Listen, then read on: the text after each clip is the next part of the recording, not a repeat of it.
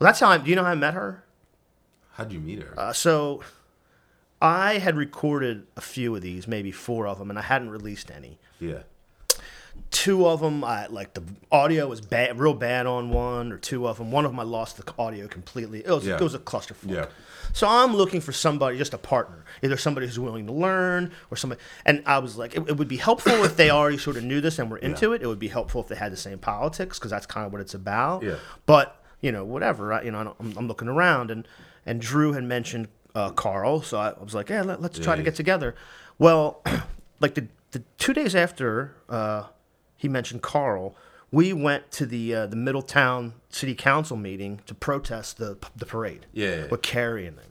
So Kobe comes to pick me up, and Margaret's in the front seat. Never met her. He's like, "This is Margaret. She's moved here. She's doing this." her." And Kobe, Kobe had just come on, but I lost his audio. And he was like, "Yeah, Rob's doing a podcast. He's a producer." And she's like, "Excuse me, what?"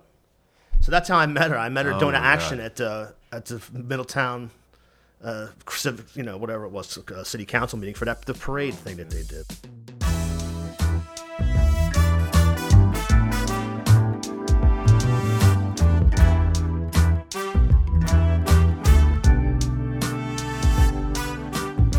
Well, hello, friends. We're back here in the bunker. We're in the shadow of Rockford Tower. We're dug in. We have earthworks dug in. I feel I feel safe for plotting. Um, as you probably heard, we have a very special guest today. Uh, I I'm going to call him civil rights lawyer extraordinaire. That's what I'm going to. You guys can call him whatever you want. But Chris Johnson, thanks, man. Thanks for coming. Hello, hello. We're uh, this is my first trip to to to the den, the basement. The I don't even know. Do we have a nickname for it It's yet? just a bunker. a bunker. Just a bunker. That's it. Uh, we we are we are in the belly of the beast right now. yeah, so they're I- all around us. I'm I'm excited. This will be my first of many trips here. Yeah, cool. Well, the, the one thing I wanted to talk about, and you- and sort of, you sort of alluded to it when we were talking about the Center for Justice, about doing things and seeing the result of those things, taking action, taking a stand, and there's been some talk on the internet about what our new AG has done and how she seems to be have been motivated by a huge push in the primary from from you. Um, there's even been, you know, op-eds in the news journal, who, and they they're usually, you know, not eager to do this, but outlining the things that Kathy has already done. I wrote some of them down. So this is this is the memo she posted. We had all these. I think this is what this Yep. is. Alternatives to uh, prison during plea negotiations. That's a big one. Anything that keeps people out of prison is big. Avoid jail for technical probation violations. Another big one. Uh, any crime with a suggested sentence under a year after probation all the time. Expungement for marijuana and other acts no longer crimes. No prison time. No revocation of driver's license for people to be able to pay civil fines. I'm going to focus on this too because this is how they get you you know, sort of using the the law, what's ethical by the law, to really control what people, you know. We'll get to that. All of this, all of these moves, I think, are earth shattering for this state anyway, and I and I really feel like you've done quite a bit to to to move people's idea of what's necessary to this, and I just like you to sort of. What's your feeling about that? My feeling is that I, I you know, thank you for for uh, for for bringing that up, and and um, you know, I, I I can't take credit for it definitely, but what I can say is it's not uh, unexpected. You know me, I'm a straight shooter. um, I, I honestly don't think, um, you know, the the conversation at the race. I think you would have seen the same thing. Um, you know, definitely you would have seen the same thing or more from me. But I think if you had Lucretia there, you would have seen the same thing. So for me, it's not as much as putting out a memo, it's actually implementing policy. Because the one thing I look at that scares me is Kim Ogg. The uh, she's the district attorney of Harris County, Texas. Um, she ran on a progressive platform. Um, she was the kind of the the anointed candidate, and um, now we have a race um, trying to get her out of there because she's um, increased the prison population and has not um, stood true to what she promised on the campaign. So that's the one thing I say it's good. I applaud the memo, but it's going to implementation takes a lot more than that. No, and I completely agree because I, you know, I think what I mentioned the first person who brought this to my attention is that, that it looked like a good start, and that was it, because we had to see how it plays out, and as as you know, every activist that comes down here says.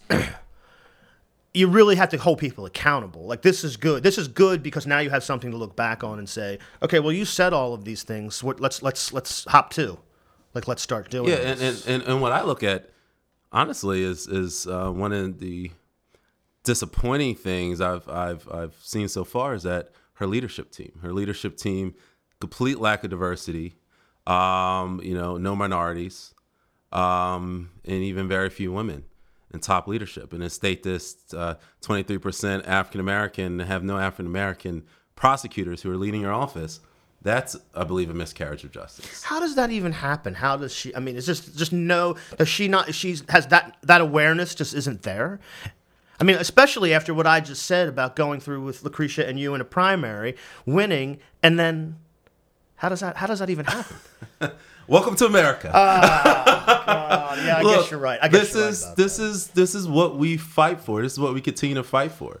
You know, it's not uh, you know because because the day to day, I think you know we would all agree on bail reform. We all agreed on you know you need to decriminalize marijuana, but it's the nuts and bolts of fighting systemic racism and income inequality. That's what we were fighting for. That's what we've been fighting for as activists. So that's what you're not going to get from that office because there's nobody sitting in there who's going to say, you know what, I just walked around West Center City and they're still struggling. So you know what? We're gonna do a, a, job training program in West Center City. They just don't have those minds in office, and they're very good people who work there. I'm friends with uh, a lot of them, but they just aren't in tune with what's going on, and that's that's the unfortunate part. Yeah, I I I do unfortunately see a lot of complete disconnect between. Well, really, what the what the law is doing and what the what the results of it are.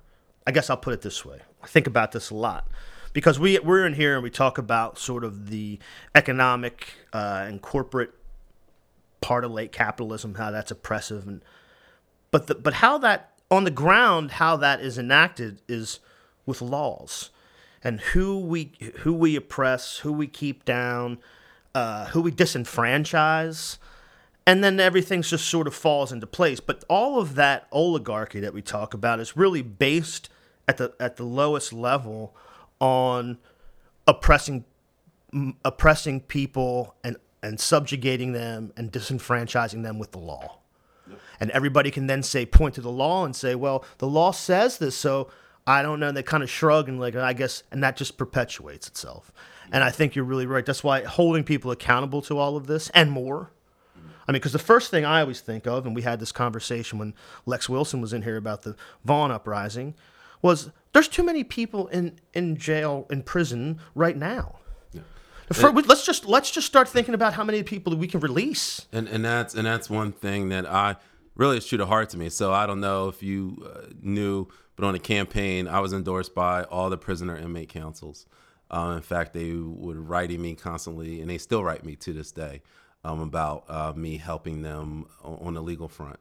Um, so them and their families were with me. Um, in fact, they tried to encourage a voting block for me um, with with the prisoners, uh, and and we're continuing to work with the uh, incarcerated families to make them a significant voting block in the state. But they are still with me, and and I still.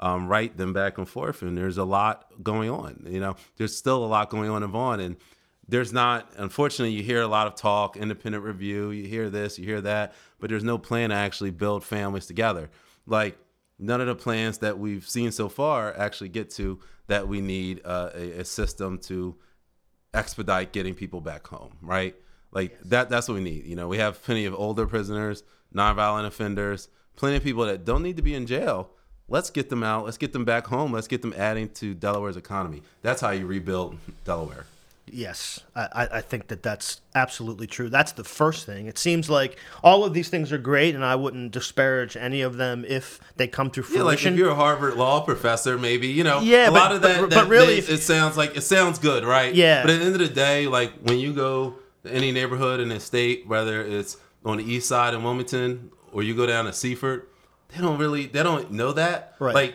they're worried about building their families right now. They're worried Yeah. about finding a job, right? So where's the plan to like address that issue?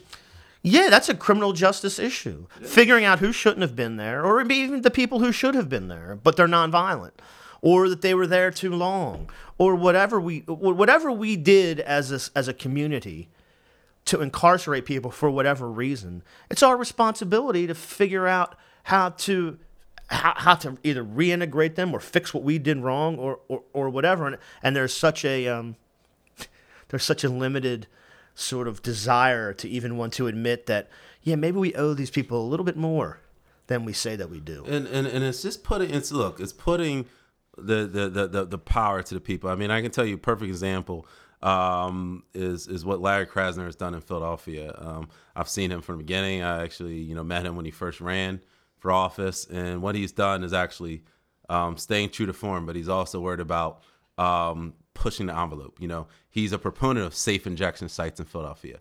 You know, he's a proponent of, of job uh, growth in Philadelphia. So that's the extra you get with Larry Krasner. And look, I'm up in Philadelphia all the time. As, as many of you know, I practice up there as well.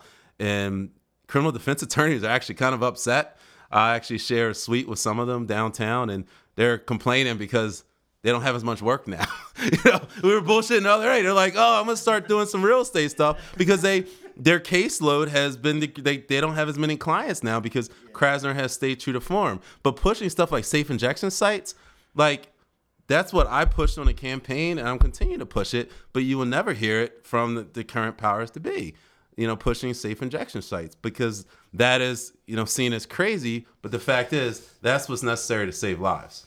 That's correct. Yeah, I, I couldn't agree with you more. All of the things that we have some sort of, we've been conditioned to think that it's wrong are actually the most important things. Reintegration, uh, more education, injection sites, all of that. You got to reenfranchise people because otherwise it's just it's not going to work. and, and and that's why you know I know people say, well, you know, um, obviously, you know, I, I think we we of course I support the AG and what what she's pushing, but it will it doesn't even begin to touch on what um, what I would have done and what I will do when I, when I'm in office because it's it's a lot of issues aren't getting addressed because people people were scared of of I don't I don't know they're scared of offending people.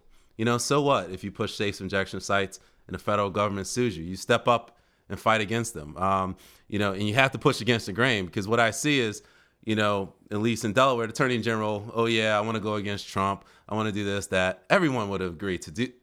Everyone agrees that we should go fight against Trump, right? That's not a hard decision, but the hard decision is: Are we going to push safe injection sites or not, right? Um, and that really is it, it, it's a legal uh, a question, but it also comes down to: Are you willing to go to bat for people who are suffering from addiction? Because last year, 2018, was the worst year of addiction deaths in Delaware. Heroin, opioids, all that stuff. And you don't see a plan to save lives in Delaware. You know, we have Narcan that only begins to touch on how we can fight back. Yeah, again, that's a that's a last resort. You know, we don't do anything. we really don't do anything to help the economy of folks. You know, we do pe- things to help the economy of people who already have good jobs or are professionals. But we don't do anything to help the economy of people who who don't, who need the most help. Um, yeah, it's it's a it's a pretty sad state of affairs. I do want to say. What are you saying? All the hotels? You don't you don't think that's helping? Look, helping the everyday citizen in Wilmington? I don't are want you to. kidding me? I don't want to go down this. Look, normally what I would do at this time is I would completely. Trash I'm a city of Purzycki. Wilmington resident. Uh, yes, th- I know. I know. I I know you are. Uh, I would also trash Carney, but I know we had to be very touchy on the Carney situation because I'm sure there's some sort of attorney-client privilege. I, I, I, my guess is that you know things that would fucking shock. Well, they wouldn't shock me, but they would make me very happy because I could tell them. But I won't press you on that.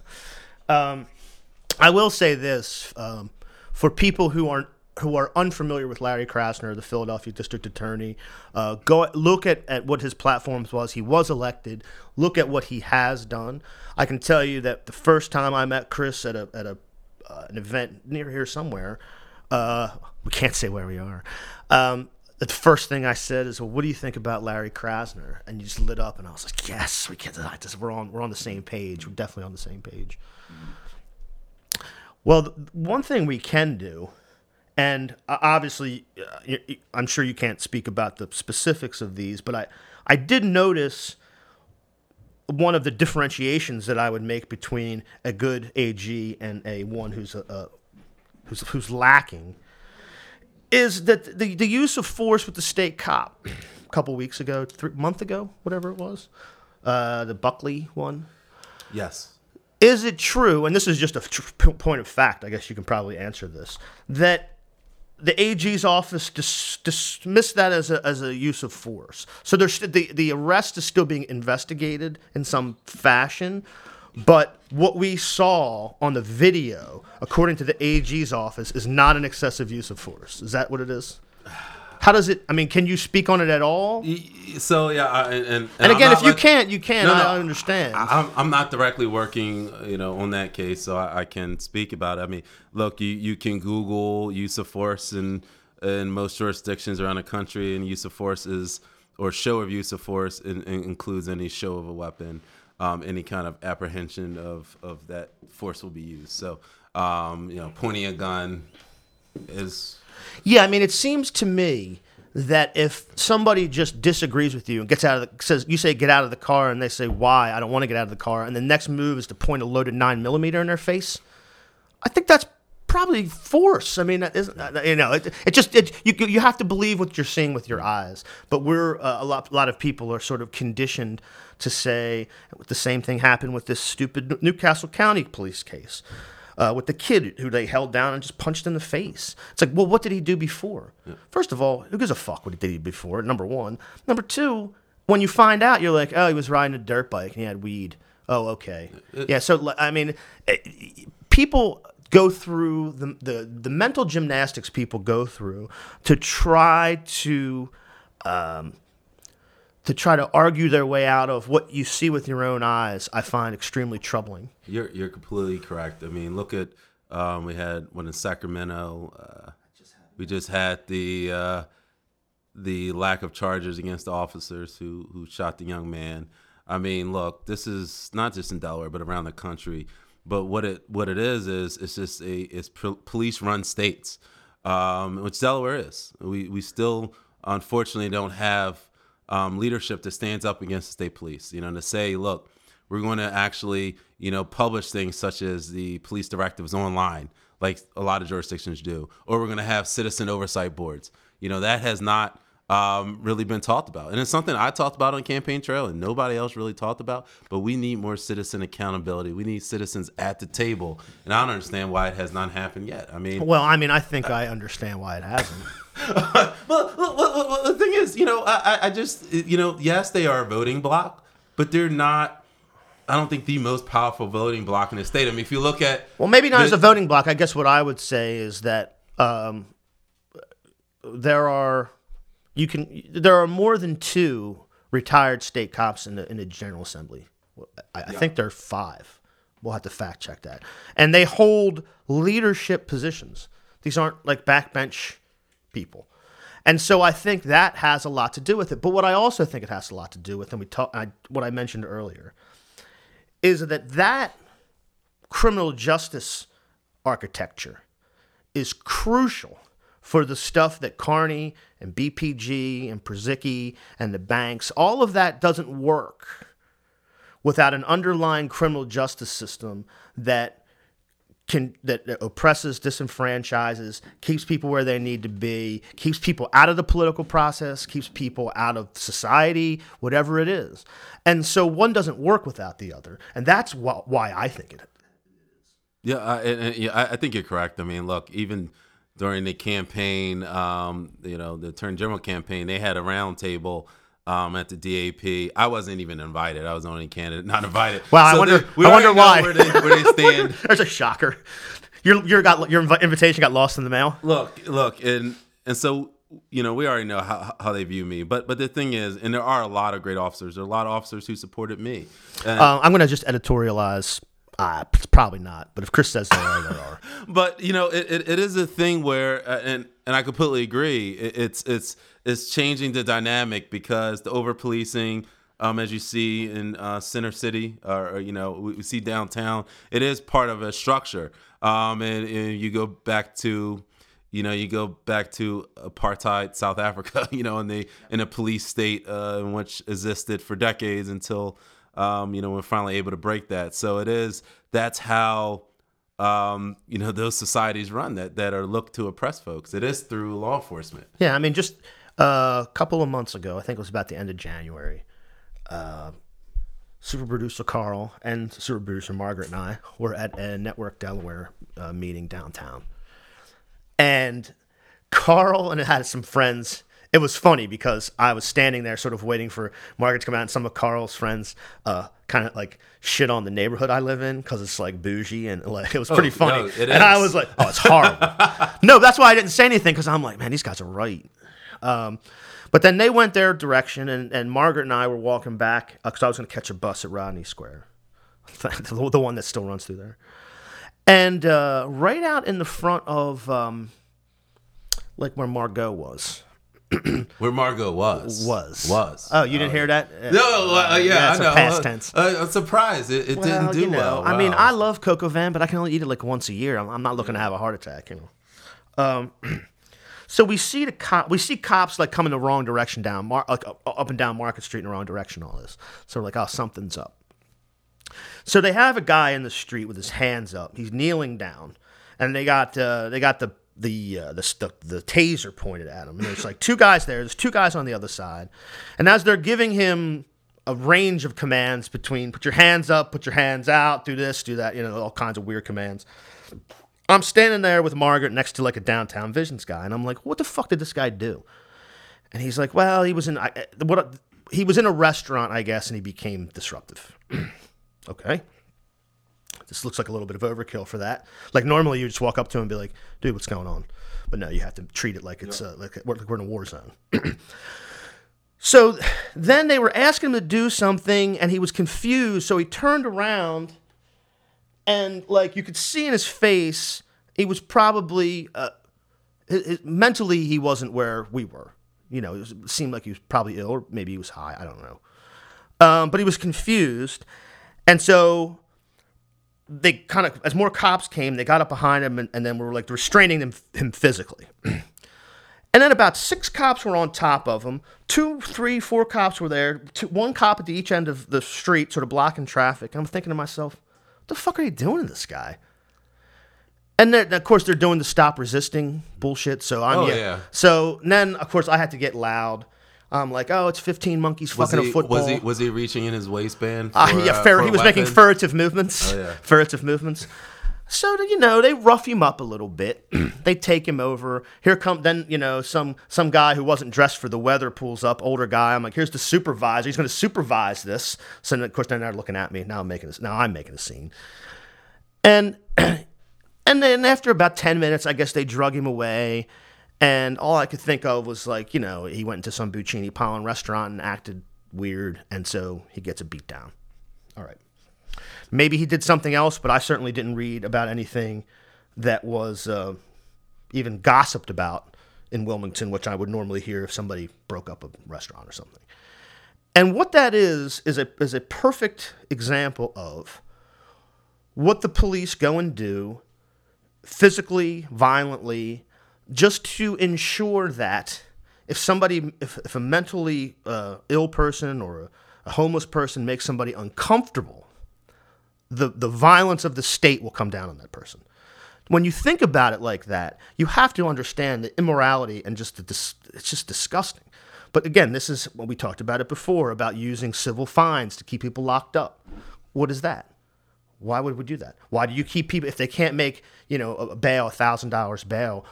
What's what's really the this difference? is- I mean, this it's crazy. Unfortunately, this is what America is built on because you know if you look at uh, the best example is Germany. Um, Germany um, has a as in their constitution that uh, that incarceration is for rehabilitation, not punishment. And meanwhile, um, Germany only has less than 10% recidivism rate. Meanwhile, in America, the average recidivism rate is about you know over 50%. Um, if, if, if you look nationally, that means somebody's coming back to jail within three years of, of coming out. Um, and that's a problem because America does it wrong. And you know, ideally America would have treatment centers instead of prisons because majority of people who are there are there. They're not the white collar criminal who's getting tax evasion. They're there because of something is either revolving around prostitution, drug dealing, theft that revolves around drugs, right? Or, or a mental health problem. So that's where America's gotten it wrong, and, and America continues to get it wrong. And again, I think it's important to point out America gets it wrong because it's in the it's in the interests of the powerful to get it wrong. I, I, I, this might sound uh, controversial to some people. It won't to you, obviously. But the system is built for the for people to the recidivism rate needs to be high because that's the those are the communities, those are the people that need to be permanently disenfranchised. So the reason that we don't have good mental health care in this country. We don't have good drug care. We don't know how to deal with homeless people. The, the reason is because those people need to stay disenfranchised because it's in the, it's not in the powerful's interest to enfranchise those people. Yeah. They don't. They, it's better that they're treated as non-human beings. And in, until people start s- slowly realizing that that's a baked-in uh, feature of this, then we're going to have a hard time. But I think we just got to keep knocking at that and showing people that that's what it and is. that's why every time you've heard me speak on the campaign trail, every time you hear me speak now, everything goes back to income inequality. And unless that's talked about and how it's intertwined with criminal justice, you can't just talk about criminal justice without talking about income inequality. If you you can't talk about criminal justice reform uh, as AG unless you're talking about the failing school systems in Wilmington, right? You know so everything's intertwined and because you you can't attack one without the other. And and that's that's perfect point is is um you know i i've i've read um of course the recent you know wilmington uh, commentary on the state of the city.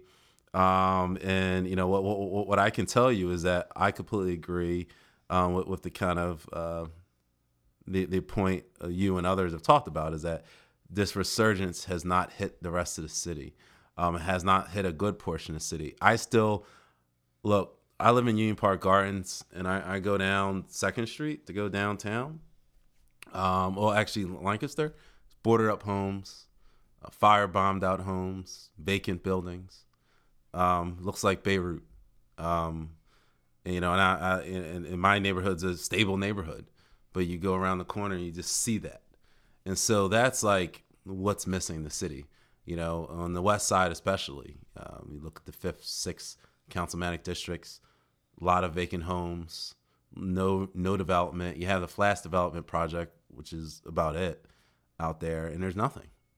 So, like, what do you tell those neighborhoods? You know, what what like resurgence are are they seeing, right? Like, because uh, you know, one of the great restaurants I like is like Eighth and Union Kitchen, right? Great restaurant you like it, right? Yeah, I'm, I'm on Union but Street all the I time. can't walk there because there's you know uh, liquor stores, payday loan stores, um, you know those other parasites that that um, thrive on an urban environment.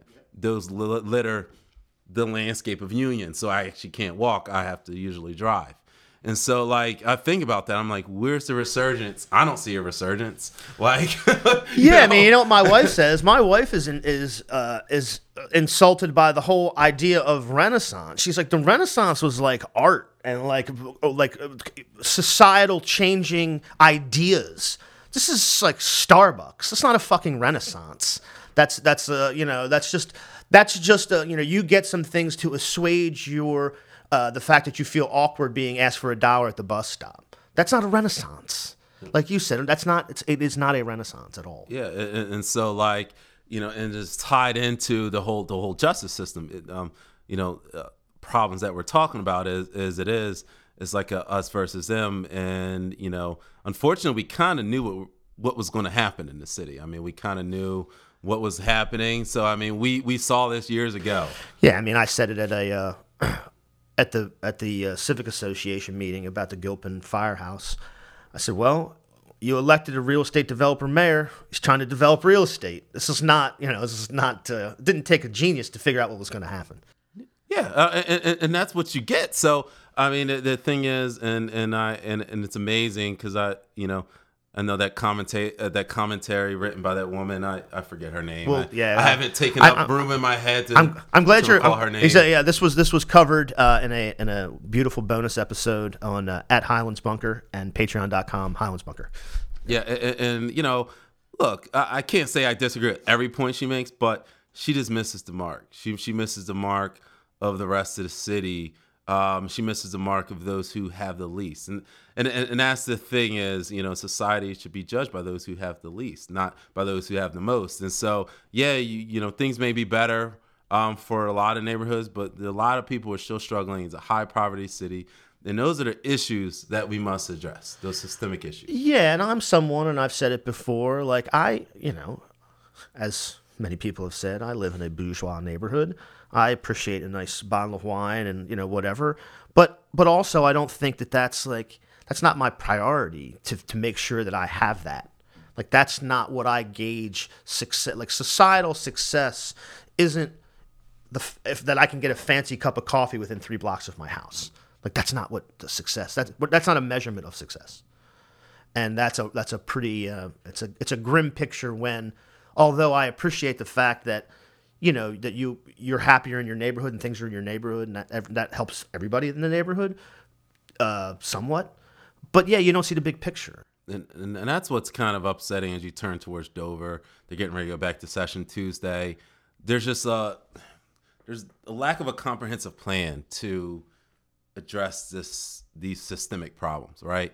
Um, I mean, what was what's been a legislative accomplishment so far um, this session? I really don't know. it's funny every the time we Equal talk Rights Amendment, I guess, was was a big one. Yeah, I mean that's an accomplishment, and I'm not gonna. I certainly wouldn't knock it as a as as, as something to be admired that it happened. But I mean, it, is it people is- aren't going to live and die whether Is it my my rule? Correct. My rule is always did it did it do anything to positively impact the material needs of anybody? Not really. I mean, so you look, you know, I don't bullshit, and I like look. That was the thing that I saw. Like everybody's on online, everybody's cheering that up, but like, where's the um, serious tax reform? Where's the you know, where's the stuff that's going to help out those who are downtrodden, get out of prison? And the ERA bill was nice. Everybody was champion. Everybody was wearing their purple. But where are the packages that really improve those lives in Delaware who are struggling. These are people that are calling my office every single day about you know the, how the system is treating them. So that's the what gets me is like, is there a plan in Dover to address this? I'm going to tell you that there probably isn't. My sense is that there is not. I've I've I've spoken with and, and I follow uh, the goings on. You know, not closely, but close enough. And my my guess is they have no plan at all because I think about sixty percent of the people down there can barely put two sentences together. Yeah, I mean, look, and, and there's a lot of great legislators. There's a lot of legislators who are just there for the photo ops, and you know, and again, you've touched on this before. I don't care if somebody's nice. I don't care, you know, if if if I saw them at Starbucks or at the Y. I care about if they get stuff done, and and this is part of me that uh, didn't. Yeah, you have to you have to you have to think of ways to structurally and and and broadly impact the material needs of people, not like just you're there. Well, this Like, is the so this is the, the little bit about me. This is the kind of broad street bully in me coming out because uh, those of you who may, may not know that I actually come from Philly, born and raised in Philadelphia. Didn't come to Delaware until college, and I stayed. My wife's from Wilmington. She grew up, went to St. Elizabeth's. She's a 40 acres family, so you know I'm a transplant still, but I held I have that Philly in my heart, and I grew up that, that kind of hard scrabble way where we don't care if people like us, right? You know that that's how Philly is. You know we, we don't care. We're about getting stuff done. You know that that underdog city. So that's the mentality I take, and I still take it every day. Like I don't care if somebody's nice. Um, in, in, in, in Dover, I care about if they're doing stuff for the people. If they're doing well- stuff that's going to help that per that family that's struggling to get by. Yeah, the whole one of the whole ideas of doing this thing was the idea of the Delaware Way and why it's horseshit. It is an it's a, it's a it's a mechanism by which you make dissent or people who really want to make an impact, a positive impact, make them look like well, why would you say that? That's not the Delaware way. You know, so people are people have been conditioned to think that actually doing something is bad. Yeah. And it's it's it's extremely strange. Look, I, I got criticized because I I did go after uh, Kathy, and I and I continue to call her out um, because that's the right thing to do. I called out her track record. I called out um, how she is interpersonally. I called all that out, and so I would, you know, people would challenge me like, "Oh, that was wrong." Call her. I'm like, "Look, this is stuff that I've learned, and I and I know from firsthand experience how her office even operates internally. And so, you know, it, it you know what? Yes, I, I, got a lot of flack for saying stuff, but it, it was necessary because I had to say, look, this is serious. This is life or death. And you know, the fact is, people in Delaware voted the way they voted, but um, there will re- be repercussions, and you'll see what happens. Sure. Yeah. I mean, I, I that is the that's the bunker mindset. You do things because they need to be done. Like it might not fit into the way that you think you've done it before. I really couldn't give a fuck.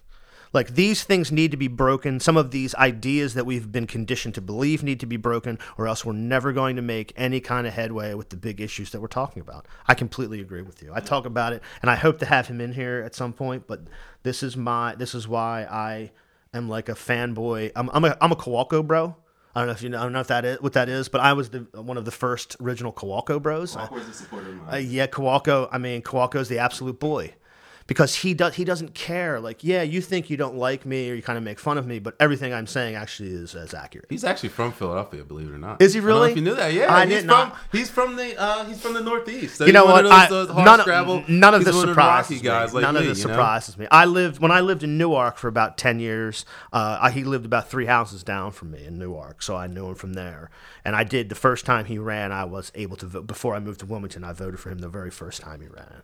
So I, I'm I'm proud of that because I love that. Guy. No, he's he's got. I don't know. It's something that we we get up the river. I don't, I don't know. We we have that attitude that like you know like because you grew up in that. Uh, I grew up in an environment where you had to fight. You know, you had to. Uh, and we're we're an underdog city, and that's something that I I bring to Wilmington is, is that mentality, like that you have to have to create change and and I know as a, an attorney I definitely take that to heart because I grew up seeing um, you know advocates such as Cecil B. Moore in Philadelphia um, and then you know people like Johnnie Cochran I idolized him and even F. Lee Bailey and Robert Kardashian those those those those superstar attorneys who didn't care what people thought they cared about doing the right thing and rebuilding community and that's what I've taken to heart in my career is like you know what you, I mean you got to do it I mean because I can tell you I mean for me, the amount of uh, just this families that have come to me um, since the election is just overwhelming from up and down the states because there's nobody uh, who who is known for civil rights and doing what I uh, what I do in, in, in Delaware because there's every, uh, the attorneys especially are in this Delaware way. They're you know most of them are this in that structure and they don't want to help the everyday family. Yeah, and I think that's another thing, another little aspect I I've tried to make people aware of because I believe, sort of as you do. Yeah, I mean the primary, the out, the voting outcome of the primary didn't go the way I wanted it to, but that was really that was only a piece of the work. You were able to publicly make the argument to the person who's now the AG, continue to consistently make that argument, can continue to consistently be on the forefront of the of the big civil rights issues in the state, and consistently be able to say these things over and over and over again with some. Uh, now and with with some notoriety and and something behind it, and that's really what's important. Is everything. Don't I I I just when people start focusing on just election cycles and election results, I think that that's a that's a huge mistake, especially when we're sort of as a as a leftist sort of solidarity movement. That's important, but we we got to look past that. Yeah, and when when I told people, because I think the week after the election, I was at a even YWCA event, um, racism discussion. I was I was with Becca Cotto, and you know people were surprised to see me out. They're like, "Why? You know, the election just happened." I was like, "I'm doing exactly what I said I was going to do," and I don't bullshit. I said uh, I was working on justice reform before I ran and I was going to continue to work on it no matter what seat it was from. It could be from, you know, the um, Carvel State Office building. It's going to be from my law office. Either way, I'm making an impact, and I've and I and I've, I've held true to that because it didn't the, out, the outcome of the race didn't change what I was going to do. It just mattered what seat I was going to do it from and the timing of it. So, and that's what I've taken to heart because I've, I've I've been like fortunate to be in the circumstance where I'm just going to continue to wreak havoc, kind of like, not wreck havoc, but get justice for families Right. that have not Uh, been we had under- an advocate in Delaware. Yes, we understand this the satirical nature of uh, wreaking havoc and sending people to the gulag and all of that. It's just, it's just, it's just, you know, it's an, it's a, it's an illusion. Um, so last thing I want to, I want to bring up because this sort of came up uh, in the, in the campaign, and it just comes up with your background, just as a, as an activist and as an attorney in general. But it's going to come up a lot during the presidential campaign, as I think it should. It's what I call the scarlet P the prosecutor. Once you once you once you sew the scarlet P onto your sweater, it's there, and it's very hard to remove it. Now, I, I don't want to focus just on Kamala Harris, but I think obviously there's a lot of things in the news, and her history is, is fairly well known. So I think it's a good example to use um, of just the things that you need to do as a prosecutor that there really there's really no excuse for it. So I- I'm wondering what your feeling is. Maybe if you don't want to speak about her specifically, just about this general idea that you know once you're a prosecutor, you have a lot to answer for. And if you don't start fucking answering for it, you're going to get a lot of heat. And I think you should get a lot of heat. And, I, and of course, I'm speaking specifically of Harris, but that, that goes in general. And I know you've made arguments similar to this because of, of your background and because you, you haven't been. And so, uh, what, what, what, are your feelings about this? it's it's prosecutors are one of the uh, most overlooked segments of society. I mean, the society is built on prosecution and law enforcement, but until recently, the past ten years, nobody even paid attention to them. Most prosecutors around the country were, I believe, older white males, almost like ninety percent of them. And so it's a very powerful position because you're working with the police. If the police want to charge somebody, the prosecutor is the one that's standing up and saying, no, that's bullshit charges. I'm not going to charge a person. So they have a lot of power. And it's a very political position because most of them are elected. So it is, uh, I'm glad people are paying attention because, you know, I think with, with uh, Kamala, it is, you know, she didn't have a perfect history as a prosecutor because you are um, you know some people said she she she was committed a little bit too much to the law enforcement right?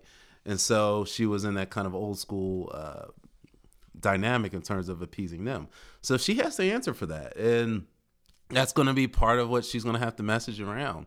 Um, but it is it is uh, you know i think now we've looked at prosecutors as different now uh, recently, especially with Larry, the emergence of Larry Krasner, um, Rachael Rollins in Boston, and some other progressive prosecutors um, that we're hoping to get elected and still to be elected. There's some important races actually coming up this year. One is the Queens DA race, uh, and that's a very important one. Tiffany Caban is is is my favorite, you know, up there. She's a former public defender. Um, but yeah, it, it's we're looking at it differently now because instead of prosecutors being just a law enforcement person, we're looking at prosecutors as a protector of the community. That's what it should be, and it should be someone that's there to solve the community uh, problems, not by jail, but by figuring out how we can implement change in in, in a community. And that's why one of the most uh, one of the things upsets me in politics in general is the town hall theory. Um, I know people like to do them, especially in Delaware. They do the town halls, and you know, you see the presidential candidates now town halls are very non-interactive you know. Workshops with the community that's that's where the game changer is. And so prosecutors offices need to worry about that and need to work with the community and make the changes. So um, definitely I, I see it both locally and nationally. Uh, the, the role of prosecutor has to change and how people view a prosecutor. And uh, I don't know how it's going to impact the presidential outcome, but it's a very interesting race, as you know, so far. Yeah, so far. So I don't- see it getting any less interesting. Anyhow. Uh, yeah, I mean, it's just it just really is. Um, you know, and it's and as I think in politics, people are getting smarter, which is good. People are getting smarter. People are like, you know, we need someone that represents what we're about, not just they can say flashy stuff, right? Or they they fit in this right demographic, or they, you know, I'm worried about the substance of, of, of someone, right? What their actual policies they're pushing. Are they pushing policies are going to help that that um, that union worker, that shipbuilder? Are they, are they pushing those policies? Are they pushing policies that are going to help only the the one percent? I like the rhetoric we're using because your rhetoric ties right in with my preferred candidate. my preferred candidate. Uh, I won't make you. I didn't uh, say who the candidate was. I Yeah, just said I'm just going to tell you when the top one percent makes forty two percent of the full wealth of the bottom fifty percent. Now you got to do. I, I, I, let's just say we- do the Bernie. Let's. what- You don't. We don't. We, we don't know who you're talking about. uh, Bernie for president. uh, thanks for coming in, man. I hope. I. I. I. I hope. Uh, I hope we can have you in pretty often because I like keeping, like you said, we got to hold people's feet to the fire. Because Kathy, we're not going to, you know, the, the days of I'm going to be the Michael Avenatti of Delaware. That that'll be my without the sleaziness.